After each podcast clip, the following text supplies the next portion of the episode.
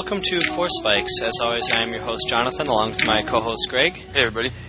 And we have two awesome guests with us today. We have uh, TSG on once again from Hardcast, and you also know him from uh, ChannelFireball.com. Hey, TSG. Thanks for having me, guys. And hopefully, I'm coming in a lot clearer on your podcast today than I did on my own uh, in the previous week. So if you can hear me and I'm not sounding like a robot or cutting out, then everything's on the up and up. Absolutely. Although Robot TSG is pretty dope, so we'll have to Wow. figure that one out later. I, Um, I didn't think he would catch on at all. I would kind of picture like uh, what, what's Rosie from the Jetsons, only like a male version. I don't know. I kind of pictured my robot self being kind of chunky and not really appealing. But all right, I mean, uh, apparently there's an audience for that already. I'll Yeah, look into it. Only one way to find out. Uh, and uh, we also have uh, Taya Steele, who uh, is joining us today. Hello, Taya. Hey, Hey, thanks and for having me as well. yeah, and I'm happy to be a robot. pleasure. okay. And uh, Your name lends itself so well to it. It seems like something that would be easily ported. That's true. Thank And- you. And uh, Taya, we've we've been trying to have on for a while, although we want to, for our audience, uh, split up our kind of cube-related podcast and non-cube related podcast because we are, you know, geared towards more competitive stuff. So uh, we've kind of been working around Tay, and she has graciously joined us uh, finally, and, and thank you for, for coming on. Before we get started, let's uh, quick give a shout out to a couple things. First of all, we want to say uh, you guys should all check out mastadmirers.wordpress.com, which is Taya's blog, and it has all the information about her cube. Uh, it's got a visual spoiler, which looks great up there, um, and a bunch of other cool input. Although it looks like you you've uh, you're saying you haven't been updating it so frequently. Hey, I haven't been doing much besides just, you know, things that I've changed in my cube recently, so I've just been a little, a little busy. But um, if you look back, I, you know, used to write more stuff about just kind of general cube articles, um, which I'm hoping to get back to in the future. Cool. And uh, you also, uh, we're, we're not your first uh, appearance on a podcast. Hey, you were recently on Super Friends on their first show. Yeah, so my husband, uh, Justin Treadway, started a podcast, and um, I was the episode, just kind of a proof of concept. So you can check that out. Okay, so one other quick shout out we want to give is to our uh, Facebook community. Um, we had our episode last, uh, our, our last episode, we had um, a special guest on as well. We had uh, Gerard Fabiano, um, who is now Pro Tour eligible, and we put a little uh, kind of trivia, a little quiz up there. And uh, Rob Bergman knew, uh, so we'll give him a little what what. Although he got a sneak preview at the FNM before, um, Alex uh, got it right away. Uh, Rob had a very Rob Martin, uh, who was on the hardcast with uh, TSG, had a good guess of Pat Chapin, who is also Pro Tour eligible this year, um, but also Steve McNulty. So uh, we want to give those guys a good shout out. Good job, Rob, Alex, and Steve, and good try, Rob. And uh, thanks for checking out our Facebook. And if you're not um, already checking out our Facebook, please do go online and uh, friend us or whatever on. Uh, just search for Force Spikes on Facebook and, and you'll see us. You can like our page. So those are shout outs. Anything else, Greg, before we move on? No, not high level. Okay. Well, uh, in that case, uh, let's I get. do, I, I, I do, I do think uh, we, we may have we may have um, glanced over um, thinking uh, MTG Cast, oh, uh, right. right. Channel Fireball, and uh, Games Universe. Um, uh, all three of those websites are uh, contributing in one way, shape, or form to um, probably how the, whoever is listening to us right now is listening to us.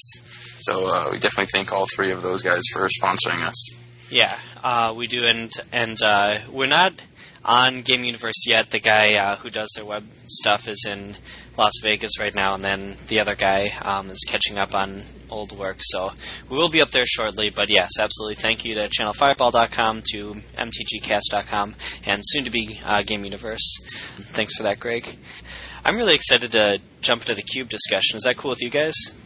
Uh, I'm fine with it. I, I mean, uh, you guys bill yourselves as the competitive podcast. I wouldn't want to rob. I don't know how your hardcore listeners are kind of uh, spread across your demographics. I don't know if they're interested in Cube right up front, but I'm all I'm all about either. So you, you lay it on me. Okay, well, I, I'm super excited. I've been waiting to talk to Tay about this for a long time, so we're going to switch our show notes around a little bit. Standard, we're going to talk about later. We're also going to talk about the current coverage in uh, Barcelona and SCGLA, and uh, we'll get into a couple other a couple other things about the current season. But before that, uh, let's get right into cubing. Uh, Taya has actually been a incredible.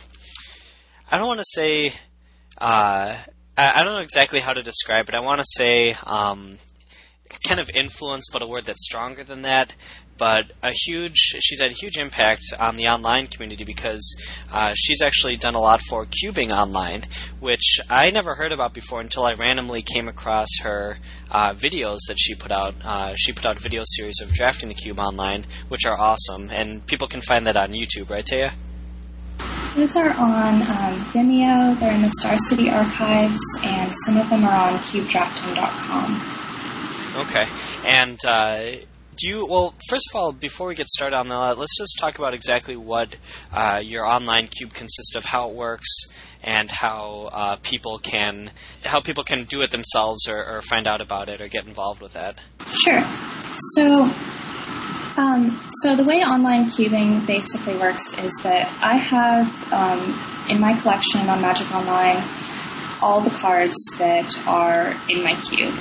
And when I put a draft together, um, you know, I get eight people and we draft on tappedout.net, which is a great site and lets you do um, free drafting of um, normal sets and also custom um, custom sets, i.e. cubes. And so we draft there, and then um, everyone exports their um, list of cards they drafted to Magic Online, and I trade them the cards they need, and then you know we play three rounds or so. So it's really fun, and um, uh, as far as getting that started, it's um, actually I've had a lot of help. Like people have loaned me cards, um, and that's kind of made it a lot easier. But um, putting together um, putting together a cube is, I mean, anyone could do that if you wanted to put the cards together. And how long did it take you to get the online cube set up and, and running? I actually probably had the first version going about three days after I um, after I decided I wanted to do it. Wow, that's definitely through the generosity of other people as well. Um, Ryan and Marshall from Limited Resources loaned me a lot of cards because they were excited about the idea too. Um, and then since then, other people who've drafted my cube have um, have loaned me cards to. to oh. Is your is your cube the one that they have cubed with? Is that what they refer to on their show? Um, they've I know they've cubed in real life too, but the one they've drafted online is mine.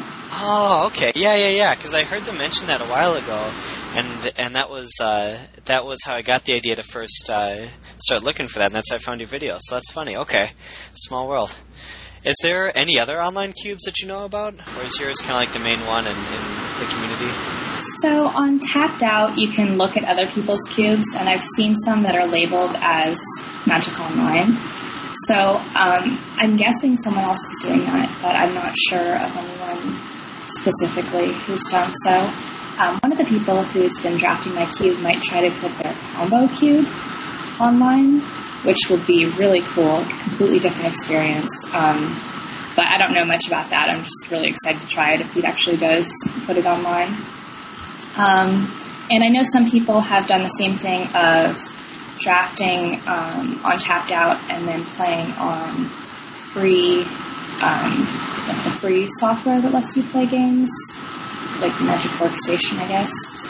I'm not sure. I haven't done that, but um, I've only done it on Magic Online. Okay, and uh, actually, right now we're going to be joined by one of our other uh, on and off uh, guest friends, Max. So I'm just going to add him to this. I like that phrase. I like I like guest friend. He's uh, occasionally our friend. Okay, there we go. Max. Hey.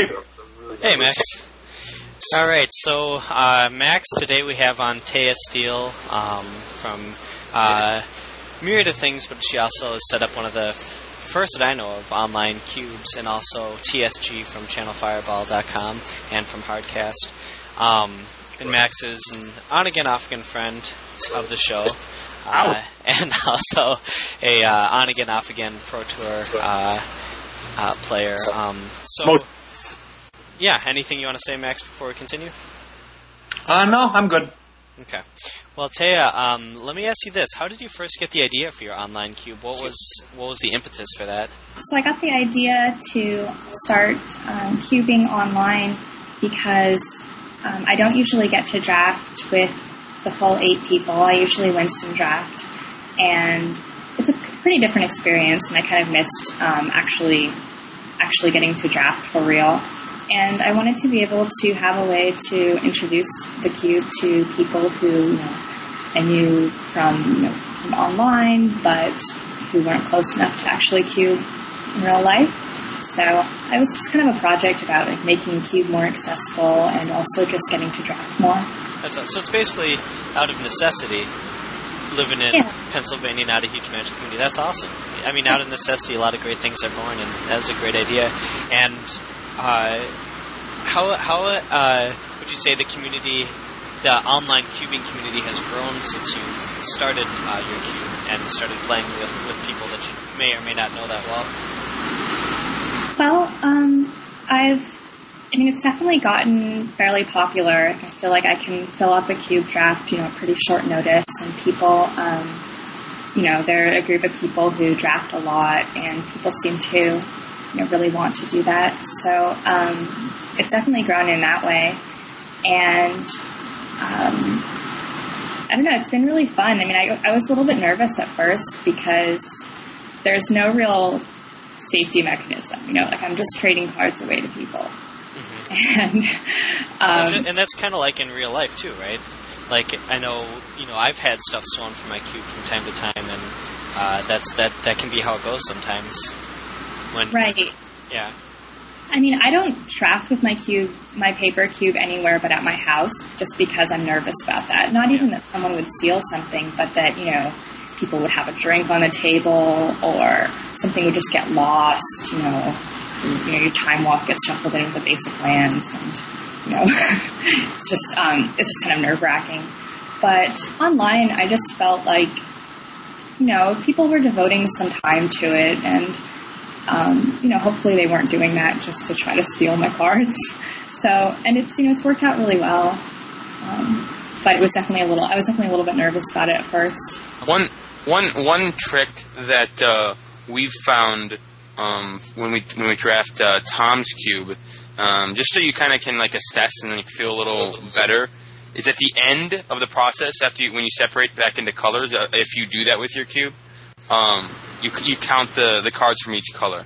And you can get and, and the lands and, and everything. And if you and if you have two or three people doing helping you with that right at the very end, it's very very clean. Um, Yeah. If if the if you if you go back to your paper cube and and uh, Right. I think about that. So. right.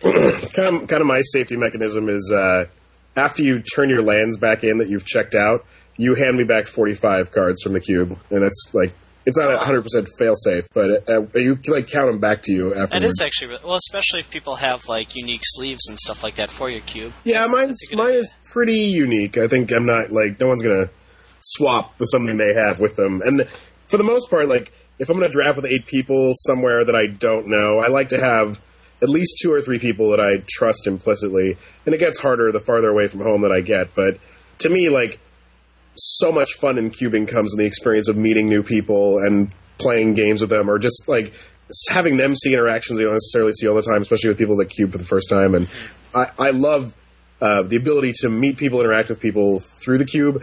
But I, I mean, I, I obviously share the same fear that everyone does in owning one and, and lending stuff out. And like, if I if I only cubed at home, I'd never cube. So I, I I- I have to run the risk. But I feel the same way where it's like I never. It's so hard for me to get eight people together and have the time to do it that I end up playing uh, two man, four man, and fingers crossed six man cubes. Um, anytime I have the opportunity to. But I've, I've definitely found that. Okay, how many lands are you taking? All right, I'm gonna need that many back from you. And at the end, like, okay, count me 45 cards. Uh, like that usually makes me breathe a little bit easier when I like you know close up the box at four in the morning at an event site and then go straight to bed and not count anything. Yeah, it's actually a really clever idea. Um, it's something I might have to incorporate in my real life cube. I wonder if there's anything you could do like that for online cubing. I think that just the way MTGO is set up right now, it's not very good for it. But I think that if more kind of like social gaming, um, more like the lending of cards through various means. I mean, Cube is obviously something that's so different than oh, I you know I need your Jaces for an event or I need your Primeval Titans for an event, and then you just you know, like the old the old fashioned way. I write it in my comments box to make sure that I never forget and that everyone I know also sees it. Um, if, you know, if, if if at some point down the line in Magic Gathering Online, there's some way to uh, like if you could just like put a, a, a renting time limit on cards, like you can have this card for three hours starting now, and then once the time the countdown is over, it removes it from your your your account, and puts it back in somebody else's account. Or a lend, I, was I was thinking about that too. A lend, some kind of lending process. I don't know if if WotC would actually develop that though, because it's it en- it encourages the concept of, of people not of not of of a lack of redundancy where they really want redundancy. They want you to open more packs to both have Well, they- the card. I mean, they want more people to play at events more often. So, for Yeah. example, if their events are good, I would want my four Jaces. I'm not going to let you have them. Well, then we both need them. Damn it. Um, maybe if they maybe if they add some way of like um, charging us for it. So Sure, sure. Like I mean, a- like- like I'm, I'm not saying they couldn't make more money off the for process. I think that the way that you keep value on a lot of the digital objects online that seemingly don't have any is to be able to promote more social gaming like this.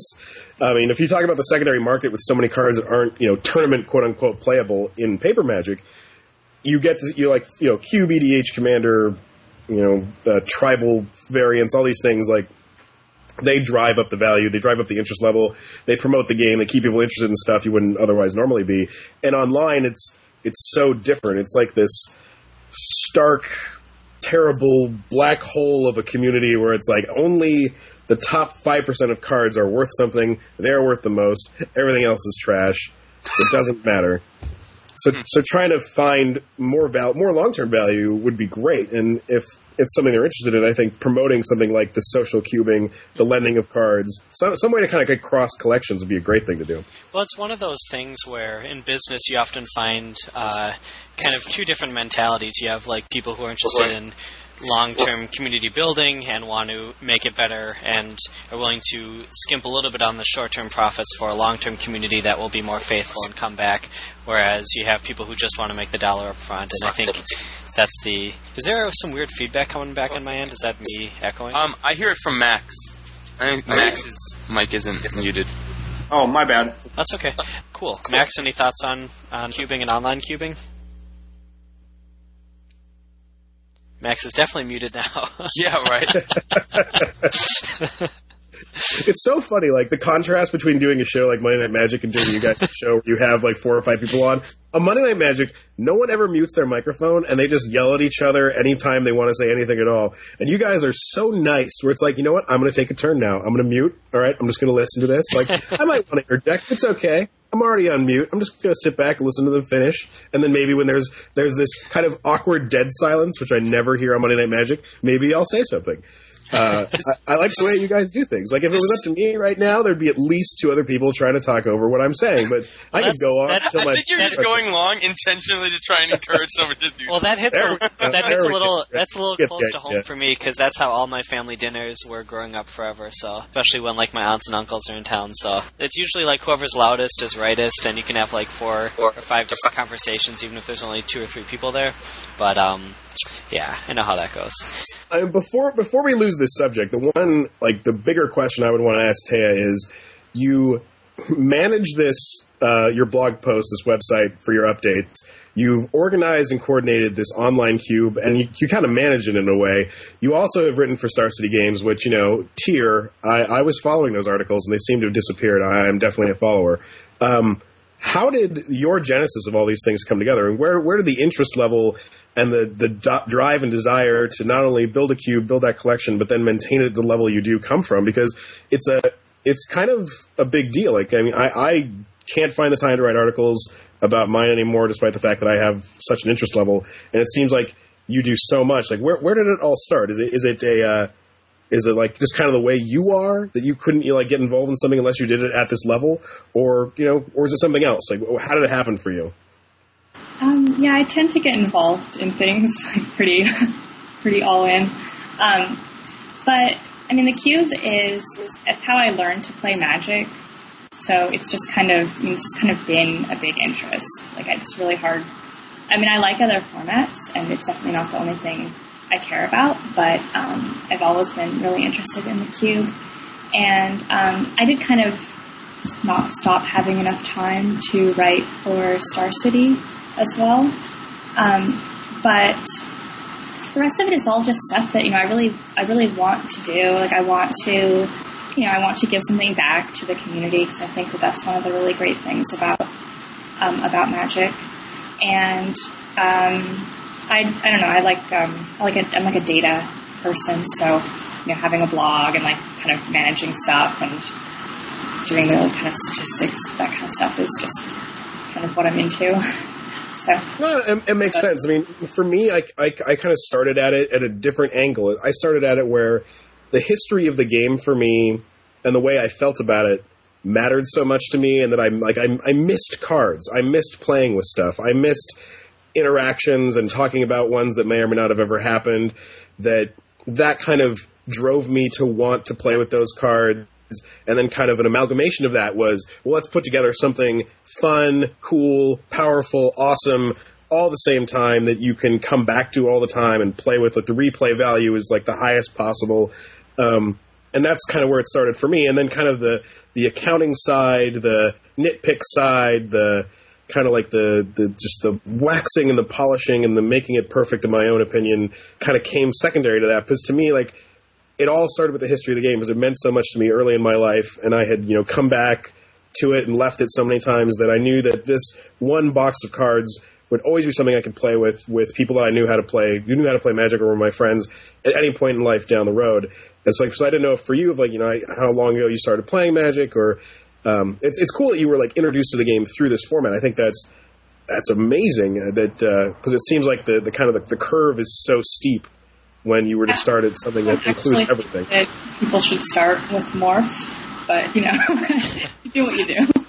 So yeah, I mean that's that's uh, that's awesome. That was something I was I was really looking for, like in a in a like an article or a bio from you, because it was just kind of like I, I saw your content kind of spring out of nowhere in my eyes, and I was like, well, you know, how this person gets so involved? Like, what is what is really driving her? Um, yeah, I mean, I think partly too, there's just a lot of opportunity to produce content if you want to, Sure. um, which wasn't necessarily obvious to me when I started playing. And then, um, you know, Evan Erwin's CubeDrafting.com, you know, started taking submissions, and I was like, oh wait, I could do this. You know, I I like to say stuff. You know, so um, it's kind of. I mean, I feel like Everybody's got an there's opinion, lot right? room if you want to put in the time. Yeah, and I think that's that's that's what it is too. And it kind of makes sense to me how you know I see where your questions are coming from TSG, and it makes sense how Taya you could do all that because every like Greg says, everyone does have an opinion for sure, but there's a difference between people who have an opinion and people who have the get up and go to make something happen about it. Meaning people who are going to put the time and effort into collecting that data and organizing it, writing code, and uh, putting it on your website. Uh, people who are going to, you know, put a podcast together and, and put that time and effort into it, and and do everything else. And I think that's that's the difference. Is it's not just you know that it's it's everyone has an opinion, and some people have the get up and go and the motivation and the drive to to make it happen. And I think that's you probably fall under that category as well as you know I'd say uh, Greg and I and uh, TSG. Max, not so sure about you, buddy. We got to see some more articles coming your way. But uh, Um, I mean, if you want to read articles on quantitative political science, you're free. yeah, but I'm not talking about when you were 13. I mean something current. Fair enough. Yeah, Max is a super genius who uh, was teaching me what gerrymandering was when he was seven years old. If only he could uh, use his powers for good instead of evil. Fair enough. Anyway, okay, moving along. Well, uh, is there anything else you want to go over with uh, cubing, or should we should we move right on? As I've said before, you could do a whole series on it. There's even a podcast on it. I mean, to uh, to give plugs away, if we're going to do it, the Third Power. Um, Yes. You guys should definitely check that out if you're more interested in cubing. I listen Oh, to those yeah, guys. those guys are with- great. With Team like every week. So, yeah, their, uh, their color. They had a color ana- anal- uh, analysis that was just awesome. Yeah, those guys are great. And um, Usman from the Third Power is going to be writing a cube article for Star City, so I think that that presumably will be Oh, cool. soon. Does that mean that your uh, your foray into that is, is over? Or are you just taking a break, or are you going to work more on your own site? Um, I guess we'll see. I'm definitely planning to do stuff on my own site, um, and I may occasionally write stuff for Star City. Um, yeah, I'm kind of I'm kind of undetermined. I'm in grad school right now, and I'm just kind of busy. Oh, all right. Well, okay. I guess real life gets in the way every once in a while. Not It, everyone. does, it does sometimes. Grad school, where are your priorities? We're talking about cube drafting, man. Careful, you might start giving I'm Max excuses. I think uh, I think TSG's right. We could devote a whole, and we've we've already devoted a couple episodes to it, but I really enjoy it. So we might have to talk a little bit more later about that. But let's well, one, let's one thing that one thing that I, I do want to touch on at some point is um like have you guys have you guys touched on uh, Besieged Cube editions? Have you have you have you considered those, or is it still too early? Do you uh, like um yeah? Either of you guys can kind of take over on, on this. Uh, Is it I, I I definitely like to try to be ahead of the curve. Um, so like what I said is released. I try to tell people, especially like the circle closest to me. There's a, there's a few people I know that copy my list, and I try to let them know what I want to make changes for and what cards I'm putting in for sure. Um, not 100% of those end up working out in the long term. Like people like to like poke fun at me because I will put stuff into my box as soon as the set comes out, and then as soon as the next set comes out, those cards will come out, and I'm like, man, I spent 40 bucks on this foil to put in my box, and you just like stripped it two months later. It was terrible. No one in my play group liked it anyway. Um, so I like that's kind of the downside of that. But I like to be plus I like to play with the new stuff like anyone does. So at the pre-release, once you get the full spoiler, I'm always like, yes, that card, not that card. Let's put that card on the fence and really kind of whittle it down um, until up till release day, and then kind of make a decision. And from there, like I, I've included pretty much every single Besieged card that I'm going to include. Um, I mean, who knows? Maybe someday down the line, Mortarpod is going to be good enough to make it in. But like my my additions and subtractions, you can find on channelfireball.com. And, and like I said, I try to be right at the beginning of the set. Like I respect people that wait. I know that Evan, for example, on his site, he is always like one set behind because he tests things thoroughly in his own opinion and kind of like waits to make an informed decision.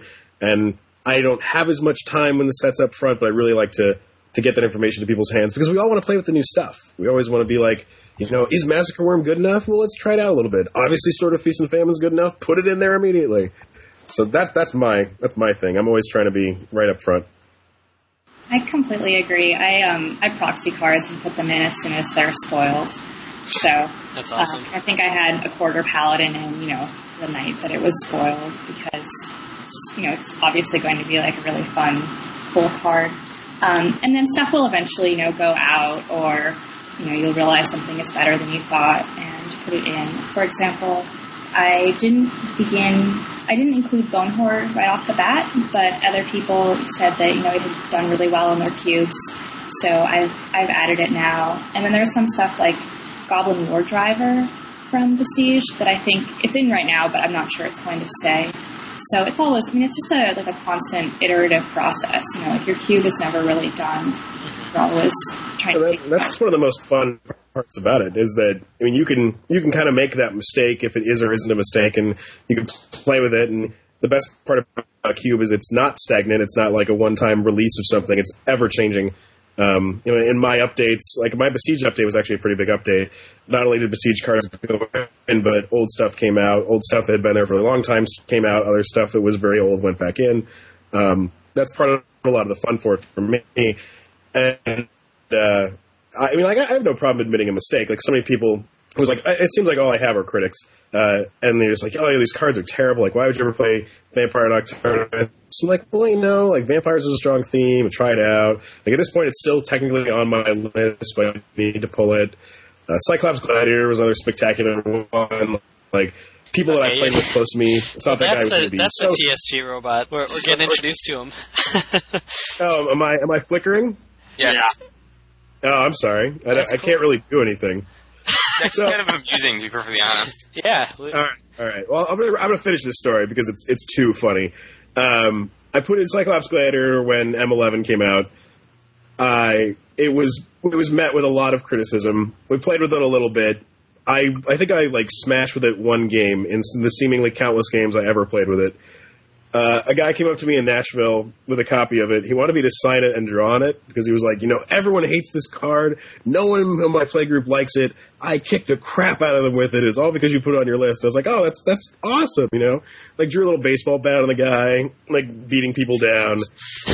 and then two weeks later, I cut it out of my list and I, I wrote about how it wasn't good. Uh, That's I, mean, I rocked out a one wall of omens, and I won a game on the back of my opponent not being able to do much, and I had a four four on turn three or something. But other than that, he never did anything. But but again, like having the experience playing with the cards, it was a lot of fun, and uh, that's always my kind of view, and it's the way I would do things. As soon as a, a, a set is announced or there's a, a spoiler, run with it. Yeah. Uh, all right. So let's move along.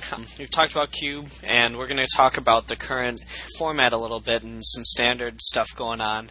Uh, there's a lot of cool things happening now, thanks to uh, all the GPs, which which we're used to, but also all the you know the opens and the 5Ks and the 10Ks and all this other stuff that's that's going on. All these other great tournaments. We can really uh, have a great standard format, even if it's uh, even if in other worlds, you know, in other times in Magic history, standard would not be uh, happening right now. So let's get right into it. We have GP Barcelona happening now. This is awesome. Right now, I don't think we have the results up yet, right? We're still waiting on the finals and Yeah, as of as of as of as of now, Oh, from we the, got- when we started the, the show, we were in the semifinals. We now have the finals determined, but not a champion yet. Yeah, so we have uh, Toni Ramis Pascual going against Martin Scheinin as we're doing this, and hopefully editing won't take too long, and we can get this show up, and it'll be fairly current. Um, but uh, let's take a look at the top eight decks. There's some really interesting choices here. We have, uh, well, actually, Max, do you have do you have this uh, up? Yeah, I've got this. Okay, why don't you uh, go over the the decks that, that we have right quick? Okay, so in the finals right now is uh, Toni Ramis is playing Valakut, and the other person whose name I now need to remember, uh, Martin Scheinin, is playing Blue Black. So apparently we've traveled back in time a few months. Um, also in the top eight, there's a cargo deck that's got main deck Mortarpod and main deck Hero of Bladehold. A blue a rug deck that's playing Thrun in the main deck and no and no uh, none of the Golem, the five mana for three three threes. We've got a, another another rug deck that appears to that has said precursor Golem, whose name I just remembered. Another Valakut deck. Uh, Guillaume Wafo-Tapa also playing blue black, um, and another cargo deck. So that's two blue black decks, two cargo, two rug, a Valakut, and two Valakut. My bad. of those, we have the um, we talked about last time, but the Dark Hawk or Darkwing Duck or whatever one with uh, Go, which yeah. is, which is pretty interesting. And I really like the. What, what do you guys think about the Elspeth in there? The Elspeth main. We'll quickly go over this. It's a 61 card list. It's got uh, your normal mix of lands, including four tectonic edges, which is interesting. It's So we're got- talking about blue black deck now, correct? Yeah, but it's also got. Um, oh, I'm sorry. You're right. I was I was on the wrong list. Yeah, the blue black deck. It's got uh, three Grave Titans, a Wurmcoil Engine, two Black Sun Zenith, two Duresses, three Go for the Throats, three Inquisitions, uh, two Into the Roil, which is awesome. Uh, Jace, Beleren, and four uh, Mind Sculptors. One Liliana Vess. Pretty. Which I think is really interesting because also the other blue blacklist, Guillaume's, has actually two Liliana Vesses. That's kind of awesome. Yeah. Yeah, what do you What do you guys think about that? Uh, Taya, have you ever gotten a chance to play? Uh, have you ever played Liliana in a Type Two deck? No, I haven't. Okay. Um, I think that makes you um, normal then. yeah. Um, were you asking about the Elspeth too? yeah, I although I got the two decks confused. Oh, there was that's- the there was the Yeah, it Nexus okay. down with the Elspeth. I mean, the Elspeth is maybe kind of cute with the extra token makers too. That list has Hero of Bladehold. I don't know. It's so hard to say no to Gideon. I think. But Yeah. That's true. Yeah, Gideon seems like he's got a lot up on the Elspeth. Although I guess there's some synergy. I guess like Mortarpod, that's kind of cool. Um, I don't know. It can hold swords a lot, even after it dies. I don't know. What do you guys? What, what do you think, TSG, about the the uh, the Elspeth in that in uh, Nosovitz's deck? Uh, sorry, I'm still back on the blue blacklist. Let me pull back down to the another new one we're talking about. Yeah, It's right below. right below it. What was Uh, that? uh, That sounded okay, like well, a kid getting. just It sounded like a like a kitten getting hit by a kitten getting hit by a tennis racket or something. that's weird. No, that was that was me coughing away from my computer. Okay. Uh, damn it! I was all geared up to talk about this 61 card blue black. Uh, okay, let's monster let's go let's go to the 61 card blue black then. What what do you got to say about that one? Uh, you know, realistically here, I, I think that um, the blue black was just kind of got overshadowed by the the the card draw card advantage that came out of the cob you know the Caw-Go into Caw-Blade decks that we saw pre and post besiege. I, I think blue black really took a backseat not only in people's minds but in people's thoughts of being competitive when it was like, well, you know, the blue white deck can play kind of mid range. It could play a lot like a fish deck from old school vintage or legacy, where you could play these early two drops that seem innocuous, but then kind of get you. And the deck really went off the radar when it still has access to so many really powerful tools. And obviously, it really just had to adapt. And it didn't feel like too many people were paying um, enough attention to it or giving it the time of day enough to really try to make it adapt to the stupid sort of feast and famine and all these these pecking birds coming at you. And um, I think a list like this, you're really kind of seeing that blue black is, is it's it still should be a good deck. There are the tools there. I mean, between Tumble Magnet, Into the Roil, Black Sun Zenith, you have a lot of ways to kind of to deal with the Caw, Blade threats, and then you have the big over the top uh, finishers in in the form of Grave Titan Wurmcoil Engine, two creatures that I, I'm I've always been a huge fan of, and really enjoyed them being uh, prevalent in the previous season. And obviously, you get to play what seems like one of the best cards in Standard right now, being Inquisition of Kozilek. And Right. apparently, this this list is good enough. You don't even need to ri- need to run four, which seems so obvious. So I think that um, going into Dallas, I'd like to see more blue black control lists. because I think that it's a deck and it just it just needed to be tuned. It just needed to be have somebody worked on it to make it competitive again. Well, one thing about the not playing the full playset of Inquisition is that he's playing also playing two duresses, so in effect you have five ways to rip out the sword when they Stoneforge for it. Mm-hmm. Inquisition gets all that though. It gets the it gets the the lone squadron hawk that you're going to turn into to three extra ones. It also gets the Stoneforge Mystic as a preemptive strike, but it also gets the sword after they go and get it. Right, it's kind but- of a catch-all. Well, except for Jason, Jace. True, true. I mean, I, I guess you know for Jace you have uh, what is it here? You know, yes, Into the Roils, Mana Leaks, your own Jaces, even a Jace Beleren, Stoic Rebuttal. Uh, I don't know. Like I, I, my my own personal view is like the reason I want to play Swamp in Standard right now is because I get to play Four Inquisition of Kozilek, uh, and everything surrounding it is just all kind of gravy. But um, again, if you can make it work without needing four of it, then more power to you. Well, what do you guys think about that? The the Into the Roils, and also the fact that we got the four tectonic edges and the two spreading seas. that's one more Valakut. You're not going to win a tournament type situation. I, I think that's the uh, like everyone kind of slacking off a little bit. Like in the blue white list I'm playing online, it's like I've got four flash freeze and two tectonic edge in my sideboard. That's all I really need. I don't need to worry about Valakut too much. And then you know, playing online, you're playing against it every like third match still anyway. And it's still a big deal. So I, it's nice to see like some of these lists still keeping that deck in check. Where it's like, hey, hey, you remember like three or four months ago when you just couldn't win a match at all because I was playing four tectonic edge, four spreading seas, and maybe four flash freeze out of the sideboard? Yeah, good luck with that, buddy. uh, I, I, have no problem watching Valakut decks lose, so I'm, I'm glad to see those cards are still back to make sure it, it stays in check. Except it's in the finals in this tournament. That's, Besides that's that, the Max. part. That's that's the reality of the situation. Is you can play all these cards, and they're still going to be like, okay, explore, Well, the f- and, cultivate. well, but the fact is, is that he it's it's in the finals playing against this deck, meaning they didn't play each other beforehand. True. So Yeah, we'll, I we'll see. think Obviously, my money's on black as usual, but we'll see what happens. I think a lot of hate for than Valakut has actually been been phased out because of lack of uh, strong finishes over the course of the last uh, three or four Star City Opens.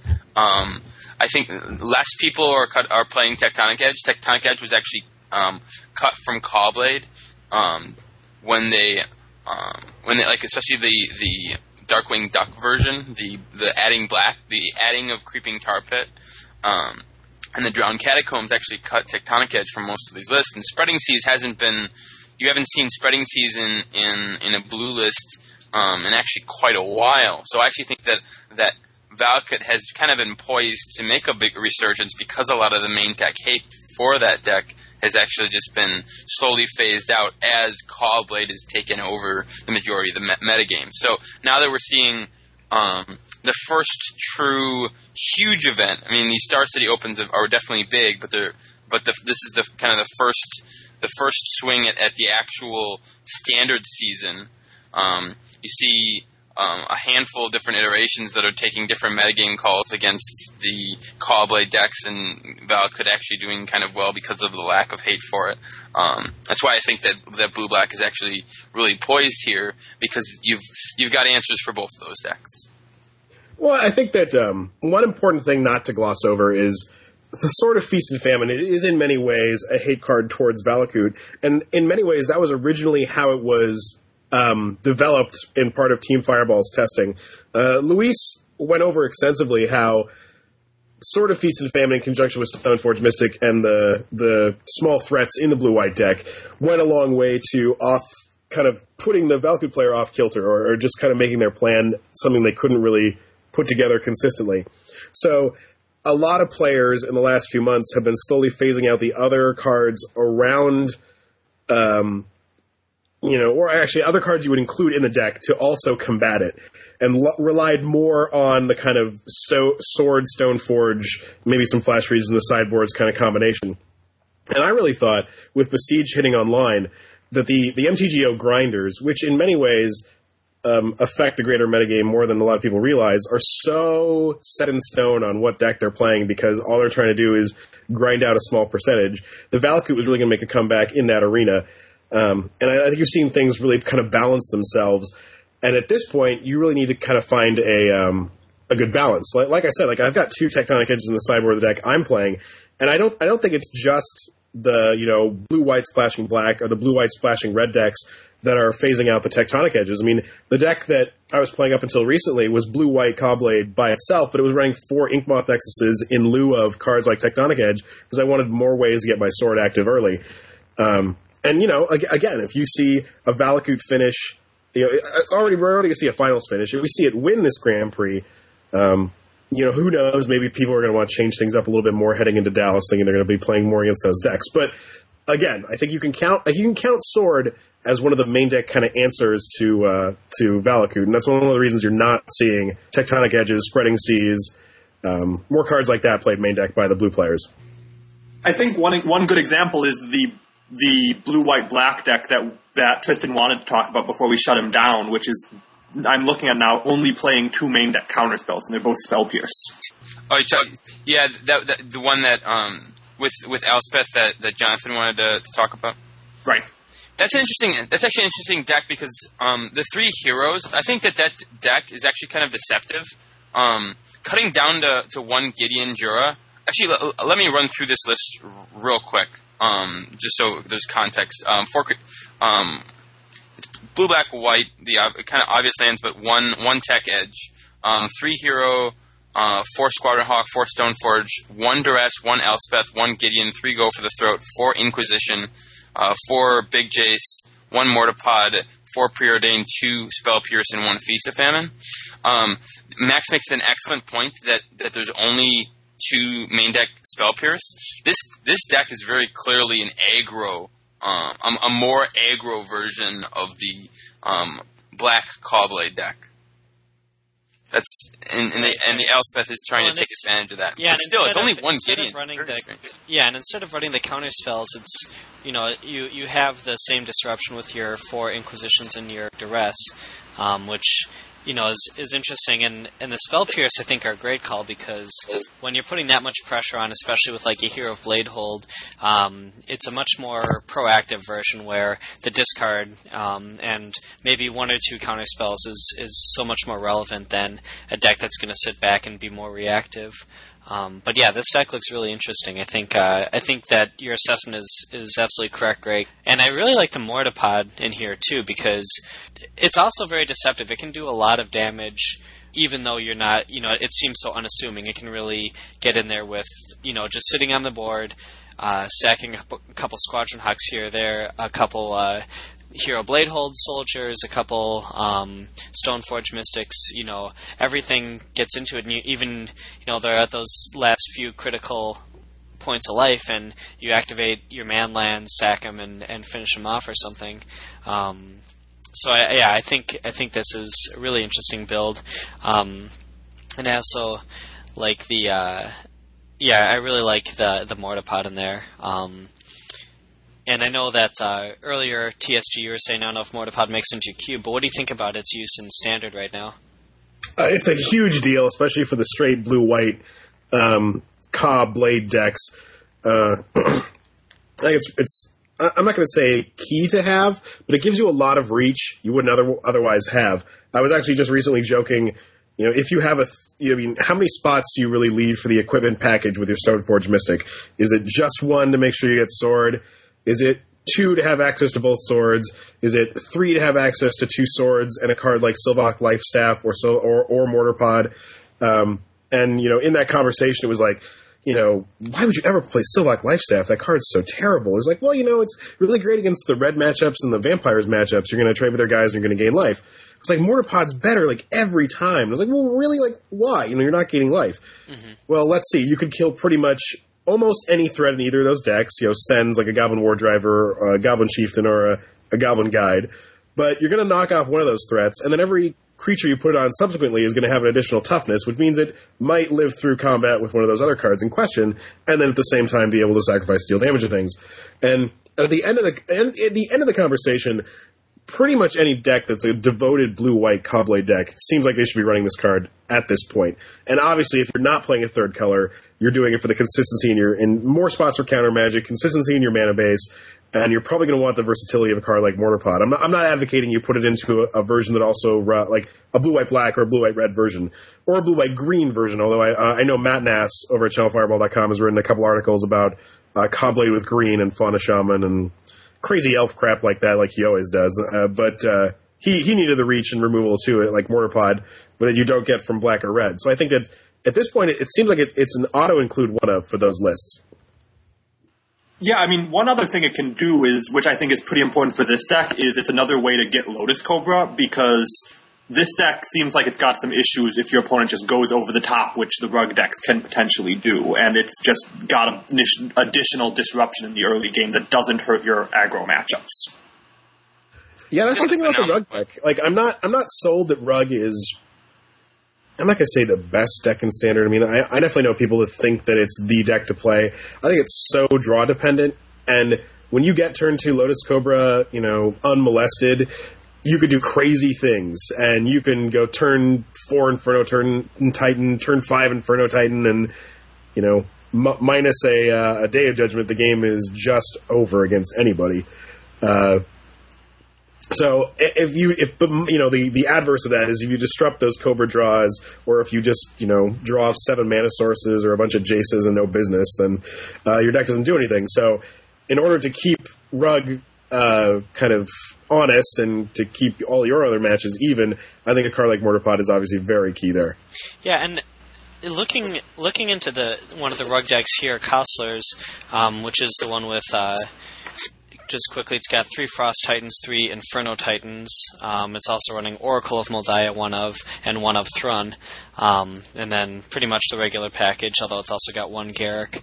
An interesting thing about that deck is that even without the Lotus Cobras, I mean, obviously, the Lotus Cobras will give you those explosive starts that are very hard to deal with, but even without that, it seems there's a level of inevitability to these decks where they'll use the Explorers, they'll get up on mana a little early, they'll use the Preordains to hit their mana drops every turn, and then it's just like, you know, Frost Titan after Inferno Titan, you know, after Thrun, and there's just so many. The threat density seems very high, and it seems like there's just a level of inevitability to a lot of the a lot of these. Uh, decks, especially the ones that are running six Titans in them. I actually really don't like playing Frost Titan over Precursor Golem in that deck. I mean, I think Precursor Golem is just insane right now because it's cheaper than the Titans. It gives you almost a Grave Titan's worth of power, and most of the removal people are playing right now is either go for the throat or not or not removal. And so I'm just surprised that they didn't choose that one because that's I think led to a lot of the resurgence of Rug right now. The the precursor golem does seem like an awesome. It's it's kind of like why weren't they playing this all along? But it seems like a great addition. There's this other deck which is the, uh, Richard Bland's, which has the three precursors, also the one of Oracle and four Inferno Titans, as well as an Avenger of Zendikar. So even higher level of threat density in this one. Yeah, I like that. I like that list a little bit better. Though he's not playing Garruk is one other thing to note. I'm actually, uh, uh, you, you, Max, you made a comment about go for the throat, um, and and in favor particularly for um, the precursor golem because of the predominance of go for the throat. I actually think that from a metagame standpoint, um, that's that's not really um, accurate currently. Uh, I think that a lot of people have actually cut go for the throat in favor of Doomblade because of the resurgence of um, because well, actually because uh, vampires is not not really tier one anymore. You don't really see it putting up any results. It's it's SCG opens, and you you see cards like precursor golems that were reaction to the the existence of Go for the Throat. So as a result, lots of people have been cutting Go for the Throat and been, been playing Doomblade, which is also I think why.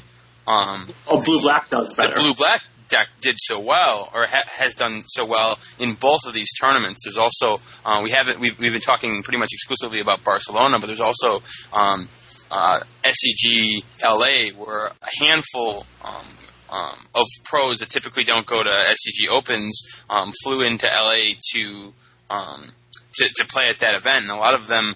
Um, uh, there was a handful of different decks. Uh, Ch- Chapin top 16 with a um, I believe a, a, a blue black build. Um, uh, um, Kibler actually just took third with um, a blue black infect deck. Um, I think that I think that go for the throat is is it's definitely a tough call between go for the throat or Doomblade, but I think the um, inevitably it's probably going to be somewhere in between, and I, and I don't think Precursor Golem is is as poised as as maybe you you think um, to to be real successful right now. Fair enough. I think it's it's one of those really weird kind of rock paper scissors. Yeah, exactly. I think it's I think that's the way to say it, and in especially being able to come out early, just that nine nine points on the board is is very hard, and also five is obviously very different than six. Well, also um, I just Frost Titans just in in the current metagame just seems kind of kind of loose because there are just so many decks where like what are you going to do if you frost Frost Titan one of their Squadron Hawks?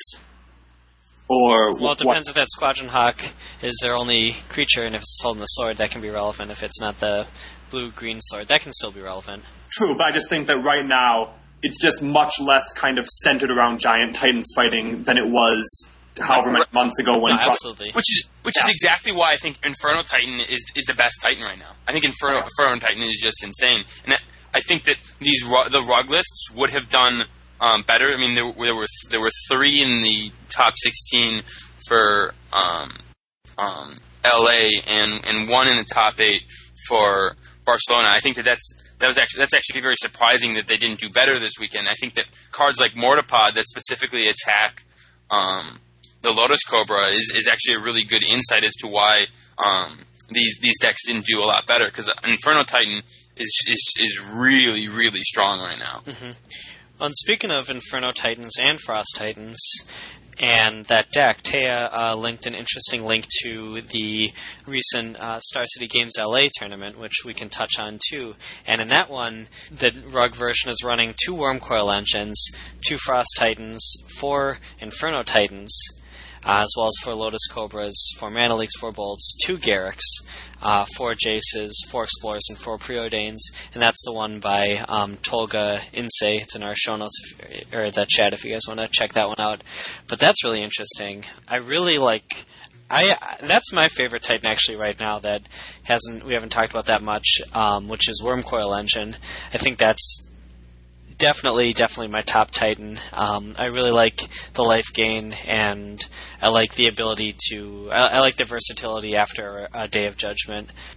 so, anyway, I'm glad that it's playing that, and that's getting some love. Although that deck has no precursor golems. Do we want to go over a couple of the other lists from this? Actually, one clarification. So I'm I'm about to tweet Star City Games right now to, to update them. But uh, one of the three rug lists is actually a Valakut list. The 12th placed one is actually uh, it's labeled as rug, but if you look at the list, it's actually very clearly um, Valakut. Can you, Um, can you send the link for that one? Yeah, Okay. that's that's just for the one that has uh, an issue, and that's for all of the top 16 for um, that tournament for LA. Okay, well I'm gonna. I'm gonna Looks like uh, looks like uh, at the beginning of the, the, the cast, it was just down to top two. It was down to Jerry Uh-huh. Jerry T and, and Rick Zoo, and it looks like Rick beat Jerry. Um, Rick was playing uh, uh, a more standard Caw-Blade list, and Jerry was playing a um, um, the the black splash, splash for black Caw-Blade. Yeah, and he actually went with uh, two Sword of feasts and famines as opposed to um, some other some other mixture of, of one feast and famine and and Mortarpod or um, the other the other sword. So that's interesting. But again, look, he's actually got um, one go for the throat, um, one condemn, and one doom blade um, as his instant removal package.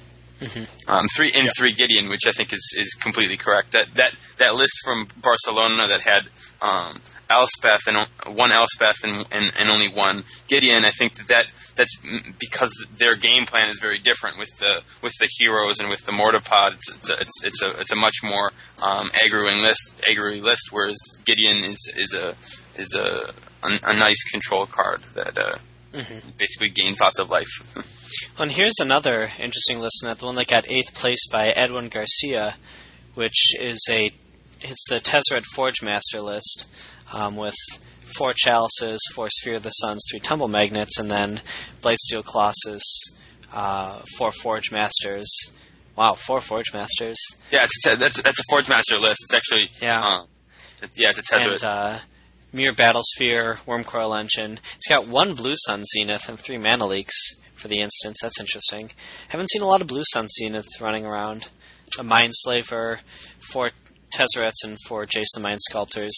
And TSG, check this out. You got one Duress and four Inquisitions. That's my style. I can't remember which Japanese writer, and I feel bad because it was on our website. Yeah, you, no, it was it wasn't only on your website; it was on your podcast, and you spent about like ten minutes going into how awesome it is and how everyone needs to read the final analysis to see what he decides.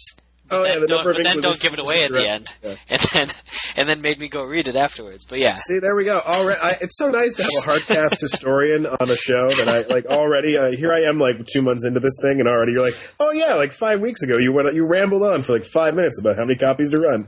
Um, yeah, I think it, I think it's great. I again, Black has access to so much sweet selective hand hand disruption right now, and you know, sure, obviously on turn ten, ripping duress off the top of your library is pretty miserable, or it can be. It's not always, but uh, yeah, it seems like swamps should be making a comeback since you have since you have these tools to kind of kind of take apart these very linear strategies that are, are, are developed early, much like Lotus Cobras.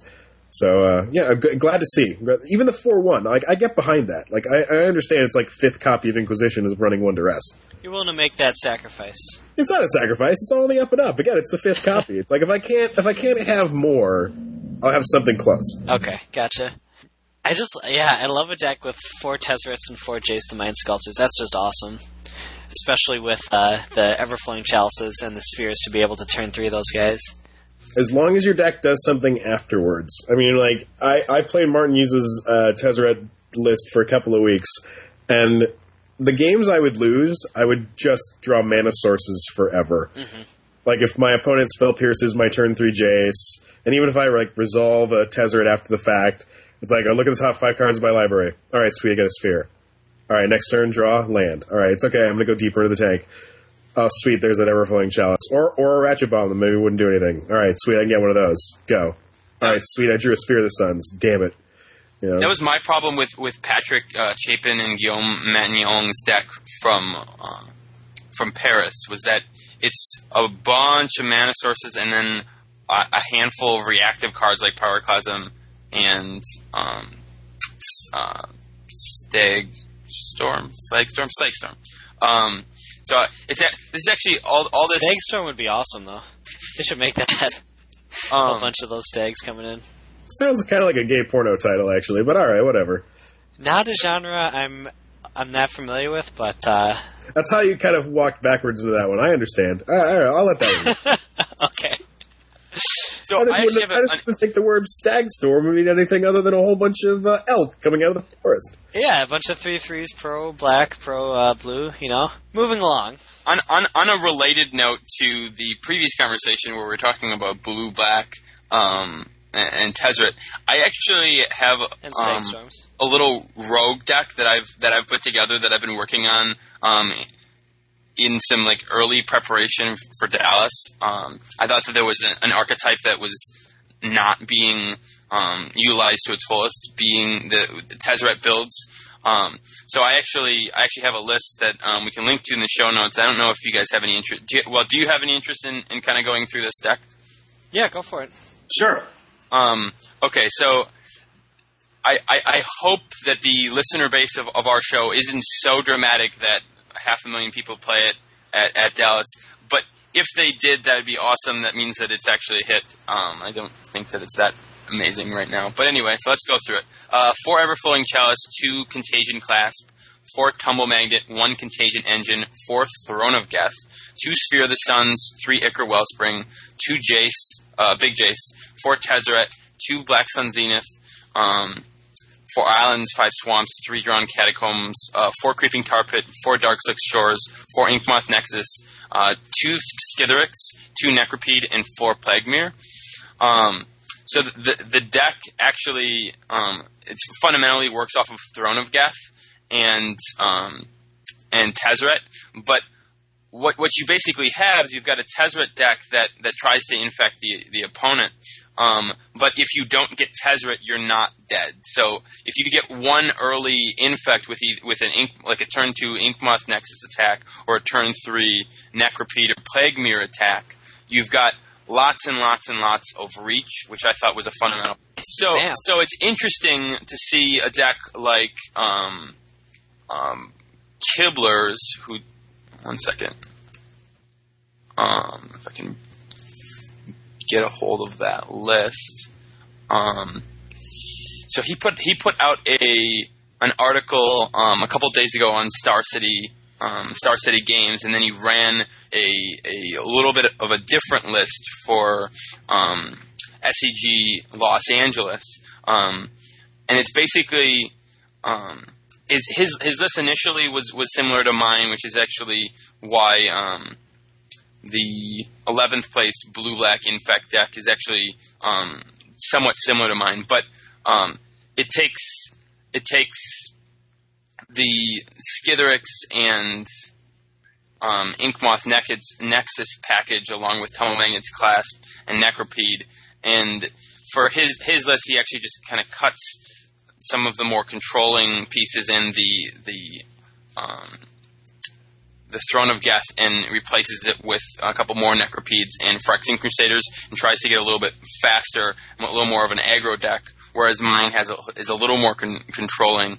Um, it, it it seems kind of janky playing a card like Throne of Geth, but being able to ultimate Tezzeret the turn that you play it to gain a bunch of life, um, and then win off of Creeping Tar Pit very subtly and out of nowhere, um, or to be able to um, get an early um, poison counter and then um, proliferate and, and win through Skithiryx or, or just through proliferating um, is actually um, fairly fairly easy. It's a it's, it's a turn five or six kill fairly consistently without disruption and um, handles disruption pretty well because the the, the the card you need to deal with is actually Throne of Geth as opposed which is much more innocuous than um, some of these other seemingly more powerful cards.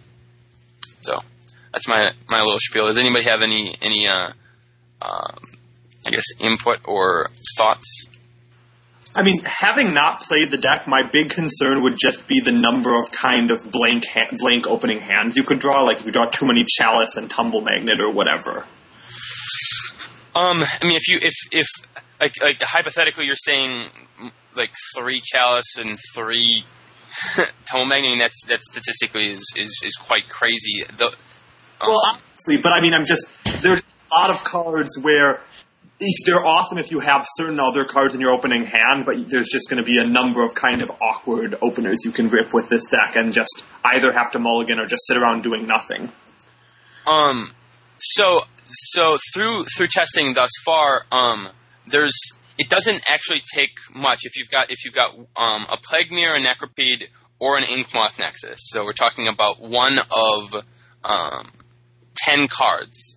If you've got one of those cards, um, it it doesn't really take much of of of um, a set of other six cards, provided that you have some some uh, like one more land or, or two or two more land.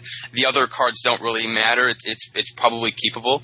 Um, and if you don't have one of those cards, it's it's a little more awkward because you you really need to see uh, like a black sun zenith something to, to kind of to hold the game in check a little bit, um, whether it be tumble magnet, black sun zenith, or um, I mean you can't really count on contagion engine, but you definitely would need in, in that case some kind of ramp. So to, to that um, to a degree that that that is that is true, but um, a lot of your cards are really um, ramp into each other. So on on on turn three, you can chalice into another chalice and and be able to contagion engine on turn four.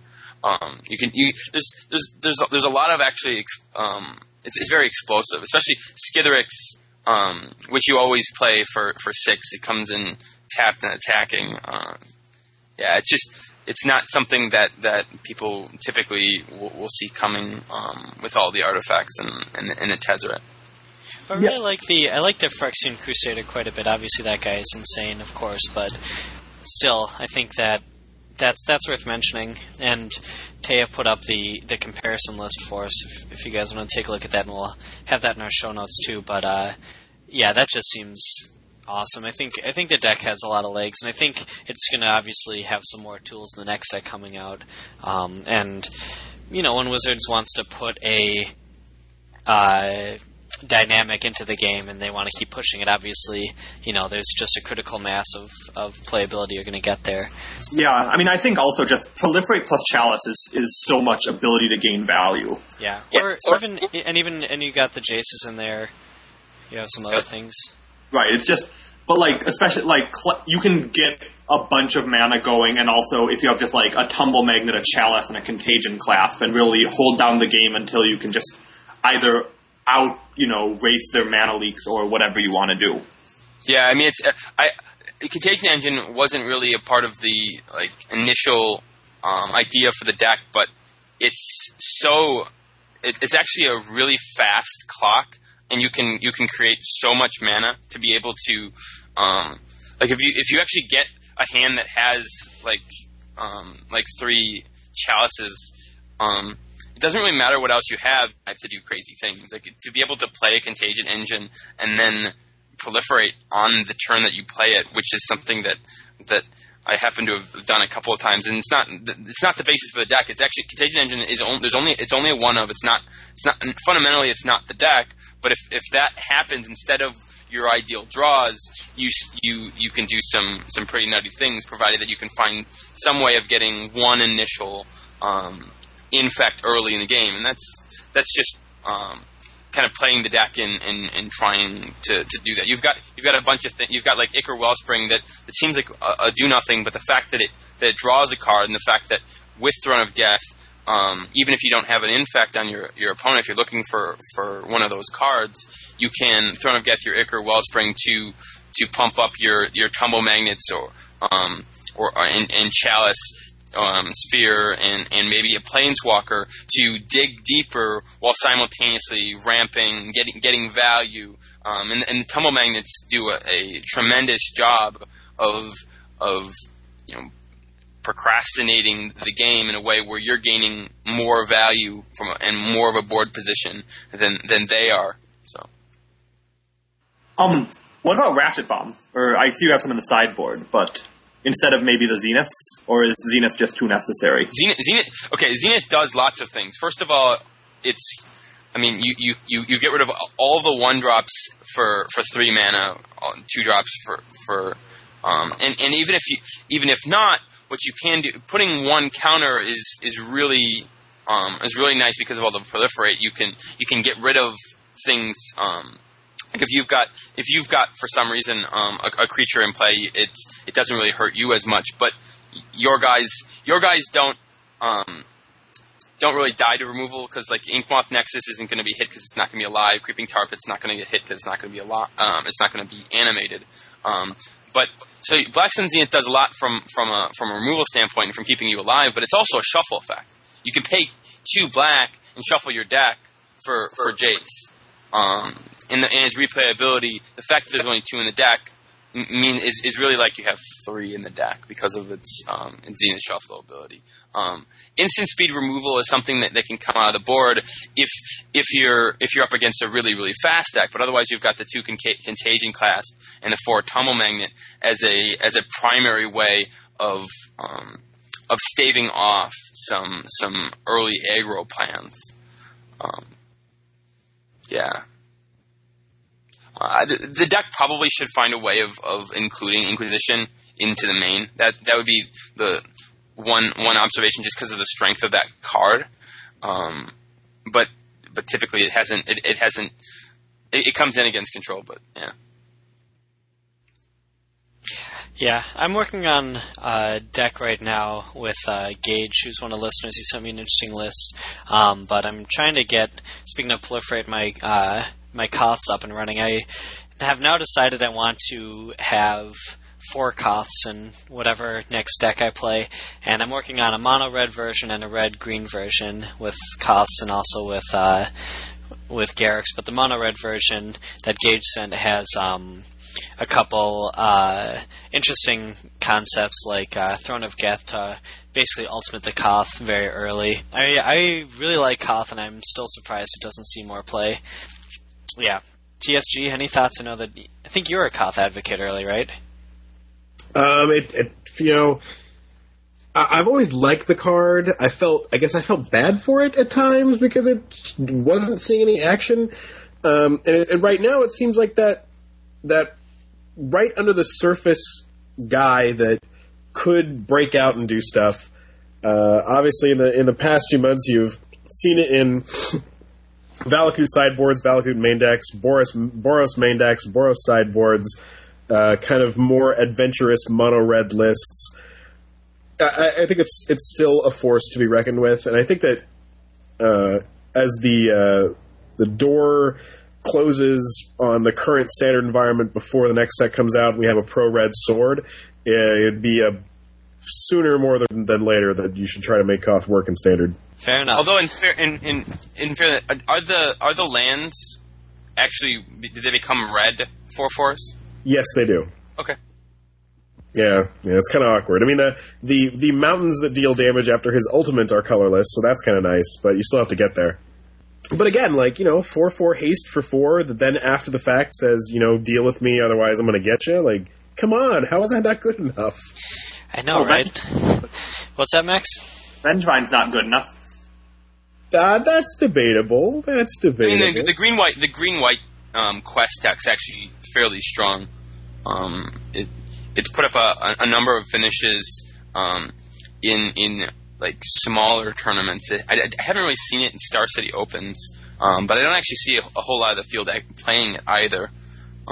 It seems like whatever whatever Gerry Gerry T and uh, Alex Bertoncini, uh, whenever that group is playing.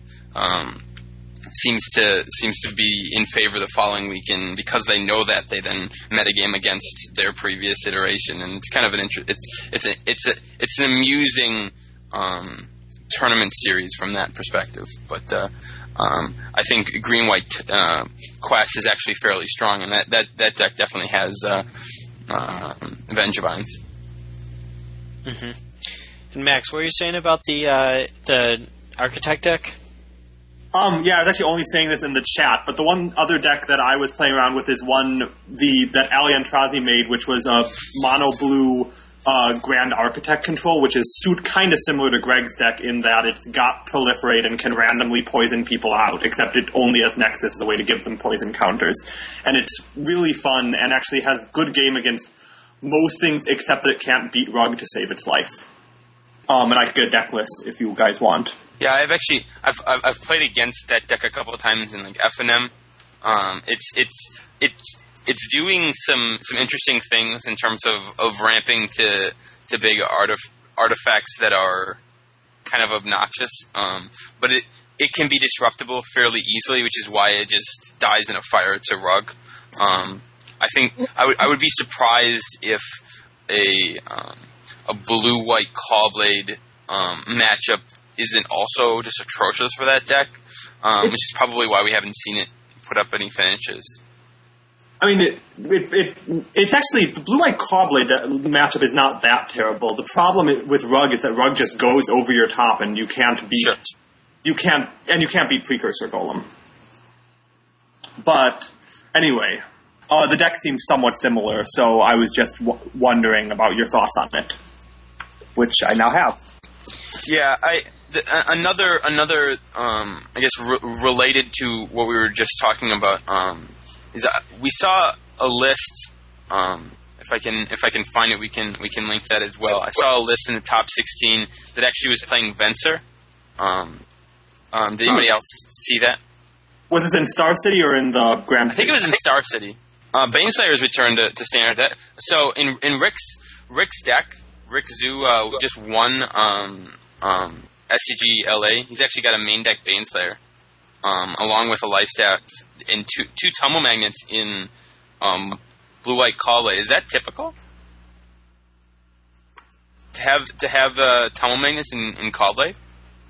Some some of the decks have been running it, and it's really good in the mirror. Obviously, it's also good in uh, you know against some of the more aggressive decks. Um, it's it's fine for stopping a GOP that's been you know pumped up, quite, a bit. quite a bit. I just wanted to I wanted to ask if we had anything else about Star City Games LA or Grand Prix Barcelona that we wanted to go over before we move on. Anything else? We went over the the blue black infect list. Nope. Okay. Nope, Well, we will uh, move right on then. We're going to be wrapping up the show, uh, but before we do, uh, we have a couple quick things to go over. First of all, uh, Greg wants to talk about his uh, EDH deck, so go for that, Greg, Well, and we'll move on. So, so I, I actually want input if this is interesting. I don't know if I don't know if this is the type of thing that would be very interesting to our audience typically because um, spikes. Some spikes really love EDH. Most of them um, are like, uh, um, and it's something that that I definitely think that um, I know that um, one of our frequent um, guest hosts. Um, Jarrett is huge into EDH, and it's definitely something that uh, I want to I want to go through when we have him on. So maybe maybe next next time if we get some positive feedback, I can go through it. But uh, the the sneak peek is that uh, uh, I'm a really big fan of blue blue black, and uh, I think my general is Oona. Uh, I've got a preliminary list. It's far from done. I keep making changes, swapping out five to fifteen cards on, on a on a daily basis still. So uh, um, it's something that uh, that we can talk about um, next time if that's if there's some interest, unless you guys really want to. But uh, otherwise, I think that we'll, we'll, we'll pass today. I am not an EDH guy. Yeah. As much as I try, I, Yeah, I play it- Harry. No one likes me, and then I go home.